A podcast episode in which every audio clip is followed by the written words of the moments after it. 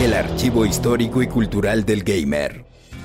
Un original videojuego de avance horizontal y disparos que te ponía en los zapatos de un cazarrecompensas en el viejo oeste, siendo tu misión eliminar a los más peligrosos forajidos. Sunset Riders. El título llegó originalmente a las arcadias o maquinitas en 1991. Fue desarrollado y distribuido por Konami, quienes en ese entonces gozaban de gran popularidad en los salones de recreativas gracias a sus entregas de las Tortugas Ninja, los Hombres X y los Simpson. Pizza time. Pero Sunset Riders era una propiedad intelectual propia de la empresa que presentaba un divertido y nuevo entorno, siendo del género run and gun, correr y disparar, similar a Contra, aunque con menor dificultad y menos brincos, pero de igual manera tenías que esquivar las balas de los enemigos y ofrecía la posibilidad de jugar hasta con tres personas más de forma cooperativa para abrirte paso entre los bandidos. It's time to pay. quienes aparecían incluso en los lugares menos esperados. El juego tendría adaptaciones para las consolas Sega Mega Drive en 1992 y Super Nintendo en 1993 permitiéndote recorrer el viejo oeste desde tu casa. Los personajes con los que podías participar eran Steve, Billy, Bob y el más destacable o por lo menos el más amado en nuestro país, Cormano, ya que era un temerario pistolero mexicano muy hábil con su escopeta de doble cañón. Adios, amigo. El objetivo de los vaqueros sería encontrar a los ocho criminales más buscados, teniendo antes que derrotar a numerosos matones que harían más difícil tu camino. Los niveles contarían con diferentes ambientaciones como pueblos, cantinas, trenes en movimiento, aldeas de indios e incluso en algunos momentos la acción implicaría correr sobre toros salvajes. Mientras avanzabas hallarías algunas puertas que podían abrirse e inesperadamente enemigos saldrían de ellas. Pero no te asustes, no todas las puertas eran malas pues detrás de ellas también podría haber objetos que te brindarían habilidades de gran ayuda, tales como disparo rápido y disparo doble, o incluso un botín de 2.000 monedas de oro.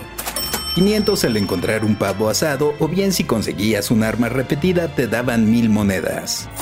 Al obtener algunas de estas bonificaciones, en la puerta se mostraba una corta animación, en la que tu personaje era besado en la mejilla por una bailarina de bar. Bueno, quiero suponer que eran bailarinas. O bien una animación en la que tu vaquero tomaba un trago de una botella de mezcal adulterado. Bueno, una bebida espirituosa que al final arrojabas para empuñar nuevamente tu arma. Los enemigos te disparaban a diestra y siniestra. Incluso algunos usarían dinamita para atacarte. Pero si eras lo suficientemente rápido podías recogerla y aventárselas de vuelta, terminando con ellos.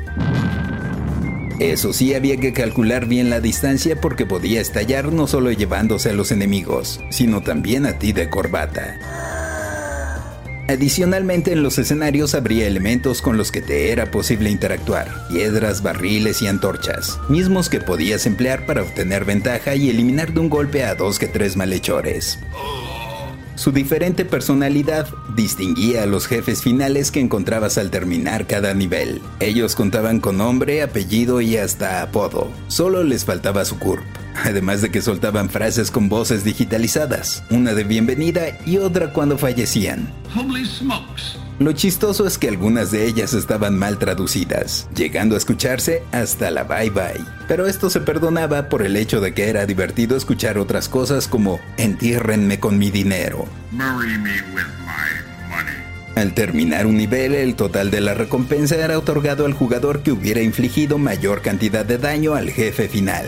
Para la versión de Super Nintendo era posible estar en la comodidad de tu hogar y ponerte hasta tu sombrero vaquero, pero dicha entrega tuvo muchas críticas ya que se cambiaron varias cosas. Por ejemplo, no podías jugar de a cuatro personas, solamente hasta dos, además de que se censuraron algunos segmentos, como el caso de la animación en la que te besaba la bailarina del bar, aunque de cierta forma era comprensible por la participación de un público infantil. El título quedaría allí, en una sola gran entrega, aunque a finales de 1992 Konami publicaría Cowboys of Moo Mesa, otra maquinita muy similar a Sunset Riders, pero teniendo como protagonistas a los personajes de una caricatura de ese nombre que apareció por la época, unas vacas, aunque pasó sin pena ni gloria. Lo cierto es que Sunset Riders es considerado todo un clásico de las Arcadias, y si quieres sentirte vaquero otra vez o nunca lo has jugado hay buenas noticias, pues en 2020 Sunset Riders se editó para PlayStation 4 y Nintendo Switch.